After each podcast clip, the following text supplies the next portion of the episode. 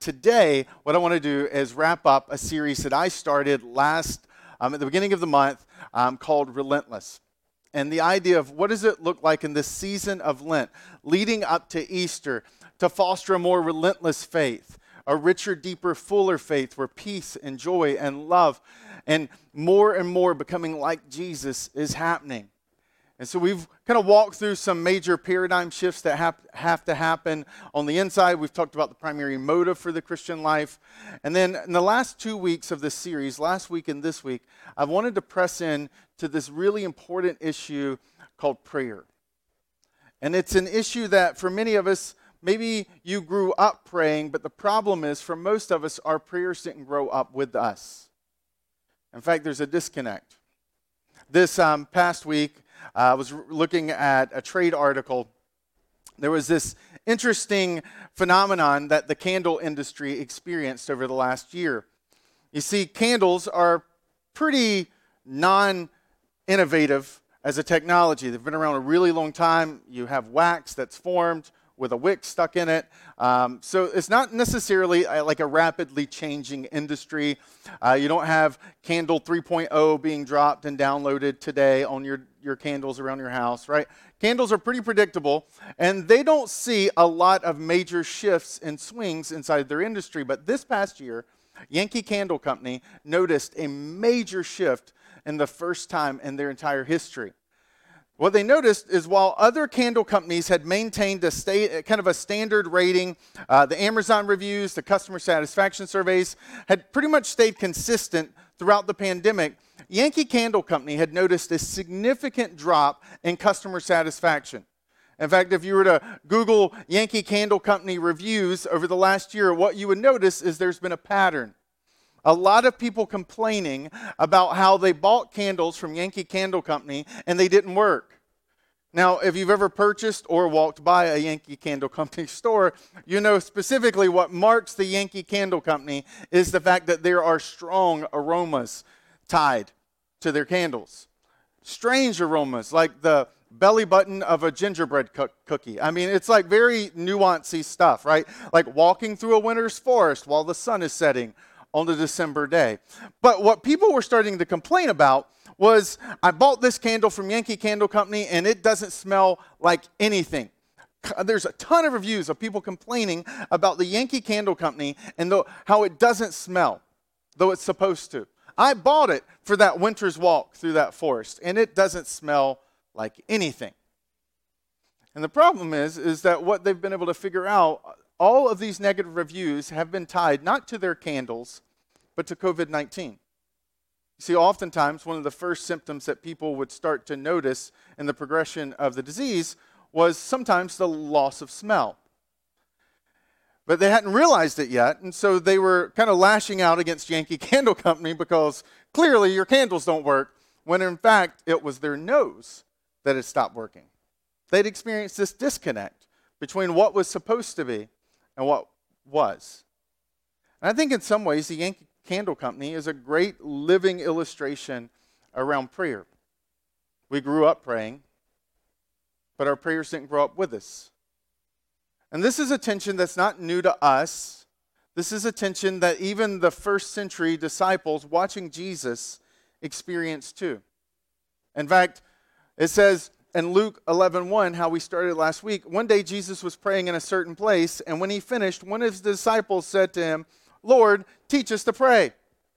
Now, the reason he said teach us to pray is because it was clear to them that Jesus prayed differently. Jesus had a different way of praying. That what they had been taught and what they had caught growing up hadn't grown up to what he did when he prayed. There was a disconnect. They knew prayer, like the Yankee Candle Company, was supposed to do more, but they hadn't experienced it. It didn't smell like anything. It must not work. And I warned us last week that for some of us, we can walk away from prayer assuming it doesn't work, when in reality, it's that prayer doesn't work that way. And so, fortunately for us, Jesus, noticing that his disciples, his followers, had had a disconnect around prayer, he launched into one of his most famous teachings on prayer. He says, This then is how you should pray Our Father in heaven, hallowed be your name. Your kingdom come, your will be done on earth as it is in heaven. So last week, we looked at that in depth, spent the entire time. And we, we looked at how prayer begins with heaven and what heaven's desires are, not earth and our desires. And that, that posture is critical. And in fact, that posture is so important that it, had we had that posture in our lives regularly, we probably wouldn't have to pray some of the prayers that we pray. But I want to highlight something. He says, This then is how you should pray. Is how you should pray in your prayers. He doesn't say this is what you should pray. He's giving them an introduction to a kind of a paradigm, a framework, not so much liturgy and specificity. He's not saying, say this every time you come to me in prayer. He's saying, say these things. Think this way about prayer when you pray. It's the model, not necessarily what we're meant to say every time we pray that Jesus is trying to communicate. And the challenge with this series is that there's so much around prayer. There's so many wrong things that we've caught, that we've been taught around prayer that gets in the way of us actually experiencing what prayer was meant to do in the first place. While I wish I had an entire series just to focus in on prayer, I am going to be putting things in the app beginning on April 1 to kind of help you um, further dig in because for some of you, you have legitimate questions about prayer. I haven't said pray to Mary or pray to the saints, I haven't talked about that, but there's something to be said there. I haven't talked about what happens. What do you do with prayers that don't get answered? What do you do with, like, what's, what's a good framework and how to approach prayer regularly. So, all of those kind of different topics around prayer, those tensions, I'm going to be dropping in the app beginning April 1. Just every single week, there will be a new resource for you to kind of help you go a little bit deeper around prayer. What I want to do today, though, is build on what we started with last week. That we want to start with heaven, like Jesus said. That we want to start with heaven's like that posture that says, Your will be done, your kingdom come. And out of that, out of that reconnection between our desires and heaven's desires flows the second half of the prayer that Jesus teaches them. Jesus isn't just concerned with our inner world, which is what the first portion of that prayer is focused on, right? My heart, my mind aligned with his heart and his mind. Your kingdom come, your will be done on earth as it is in heaven. God, reconnect this way inside of me. But Jesus doesn't leave there, leave it there because even though that would have been a valid stopping point, he develops the prayer more. And what he develops actually really causes a little bit of tension with scholars who study biblical scriptures because you and I have taken for granted this prayer. You were probably exposed to this ever, long before you ever thought about this specific prayer. And so for us, we don't see how the juxtaposition can almost seem like a contradiction. We don't see how Jesus takes a strong right hand turn in this prayer, but he does. And it's caused some tension within the scholarly world. Jesus says to them as he continues, Give us today our daily bread, and forgive us our debts, as we also have forgiven our debtors. And lead us not into the temptation, but to deliver us from the evil one. You see, after he gives this overview, in Luke 5 and 6, Jesus tells them a story. And I want you to feel how weird this story is. Then Jesus said to them, Suppose you have a friend, and you go to him at midnight and say, Friend, lend me three loaves of bread. A friend of mine on a journey has come to me, and I have no food to offer him. Now, this is quite normal in first century. Hospitality is a really critical central part of Middle Eastern culture at the time. Hospitality is one of the highest virtues and values of the Middle Eastern culture. And so someone arriving in the middle of the night and you have no food to give them, that is a that's a huge deal. So what does he do? He leaves his house and he goes next door and he begins to pound. And suppose the one inside answers, "Don't bother me." The door's already locked. My children and I are in bed. I can't get up and give you anything. Now, why is his friend saying that? It's because most first century homes were one or two rooms. A bed is not the bed you and I think about. It's essentially a glorified camping mat laid across the floor. Everybody in the family is laying inside on top of that. And so if you get up, yes, you disturb everyone. There is no flashlight, there is only lamps. So you have to go find, start a fire, light your lamp, wake up everyone in the household. If you're a parent you know what you would go to to make sure you don't wake your kids up, right? I mean, it's like being held hostage at night when your kid won't go back to sleep. And so he's like, Leave me alone. Go away. I can't help you. And then Jesus says, I tell you that even though he will not give, get up and give you bread because of friendship, it's like even if he's a horrible friend, he says, Yet because of your shameless audacity, he will surely get up and give you as much as you need. That's something all every child knows. They know that if you ask enough, you can break someone. If you ask them enough, they'll eventually give it to you. And is that what Jesus is trying to convey? Is that what Jesus is trying to point out in this story that Okay, I've told, I've told you how to pray. Now just annoy the living God until he's finally like, whatever, leave me alone. Is that the point? It's not. It's not the point at all. The point that Jesus is making actually comes next. He says, I say to you, ask and it will be given to you, seek and you will find, knock and the door will be open. For everyone who asks receives, the one who seeks finds, and to the one who knocks, the door will be open. What Jesus is unpacking in that story is not if you annoy heaven, heaven will give to earth. He's using a, a really funny story to convey some characteristics of what should mark the prayer life. Um, recently came across this incredible biography about a 29 year old actor who had moved to Hollywood, like so many actors, committed to making it big. Audition after audition, he kept falling on his face, couldn't get a job. He'd gotten down to the point he had $106 left in his bank account. This 29 year old couldn't afford his cheap Hollywood apartment, which is almost an oxymoron. And his finances get so low, he tries to sell his dog because he can't afford dog food. So, in, in order to escape kind of the current situation he's in at the time, he goes into the theater to watch a replay of Muhammad Ali's battle with Chuck Wepner. Now, Wepner was pretty much an unknown at the time, and everyone was convinced that this reigning champion, Muhammad Ali, floats like a butterfly, stings like a bee, was going to drop Wepner pretty quick. But Wepner maintains, stays on his feet 15 rounds before he finally gets knocked out.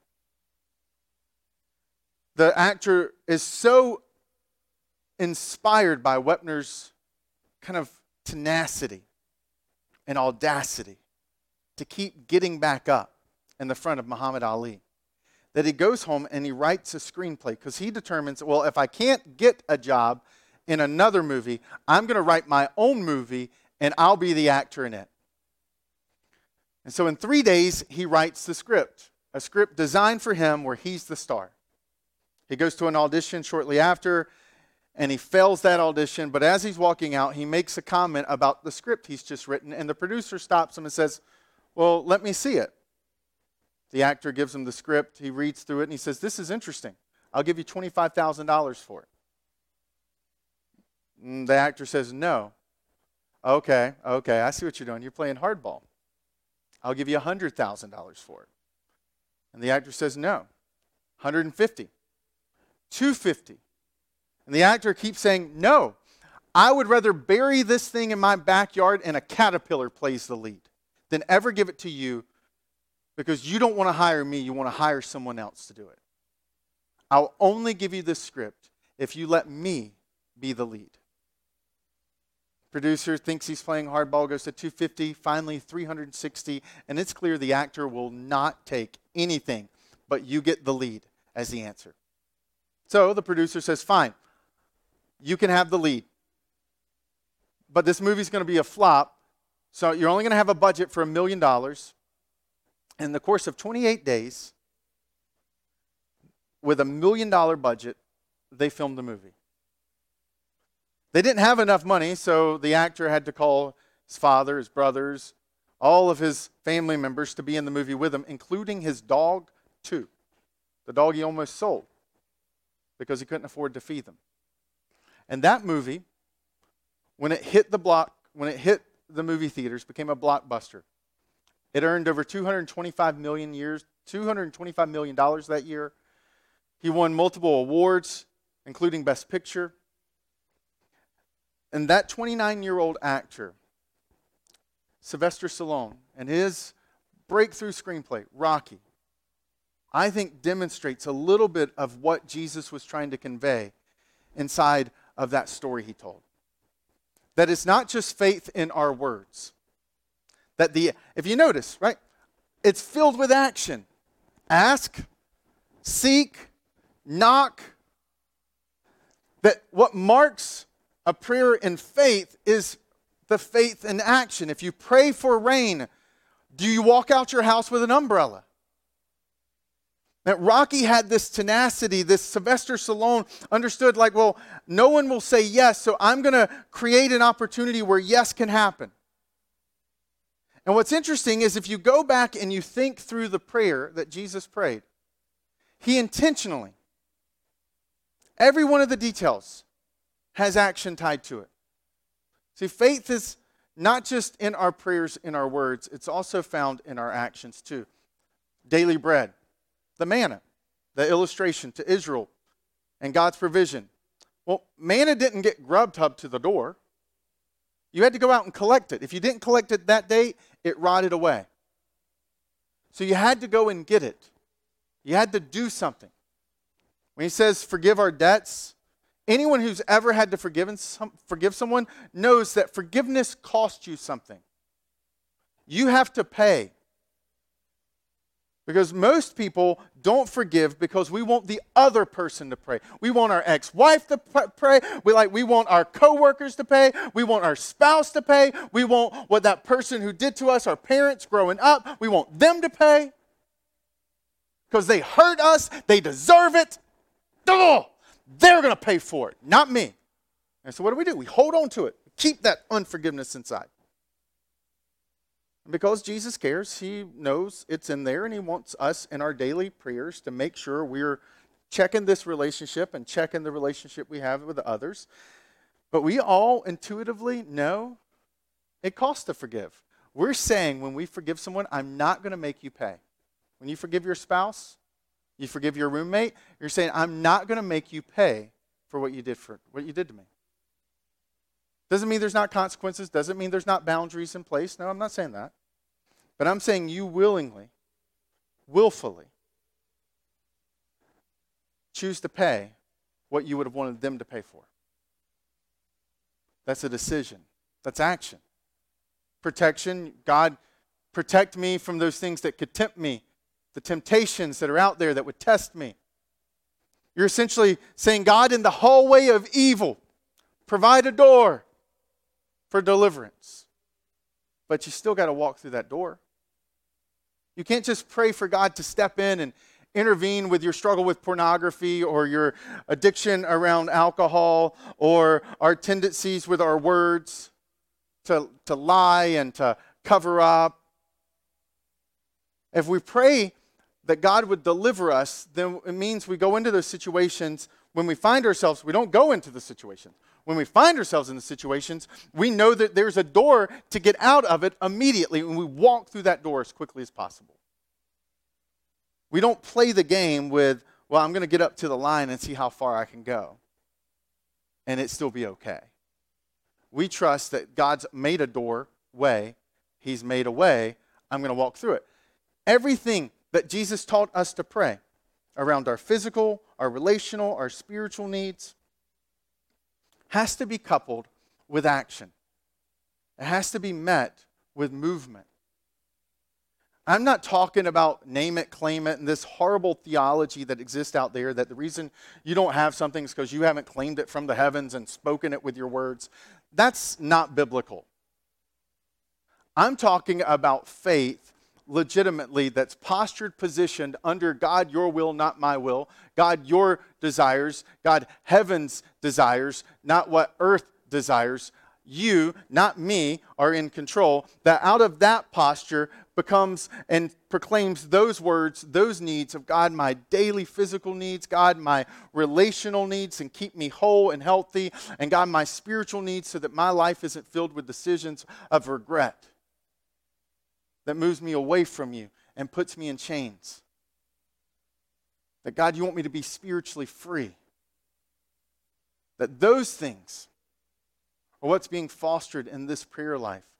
Not just in the words we say, but the way we walk in response to what we pray. If you pray for rain, you have to leave your house with an umbrella. This is what Jesus is saying.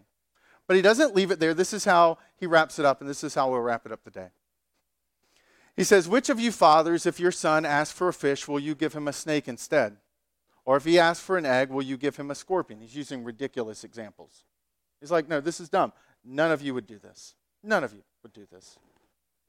He says, If you then, though you are evil, though you are imperfect, though you lie, and though you are not like your heavenly Father, right? He's making this strong point. If you and all of who you are know how to give good gifts to your kids, then how much willing will your Father in heaven give the Holy Spirit to those who ask him? He's saying, Look, I, I'm a good father. And that I want to fill your life with life, peace, joy.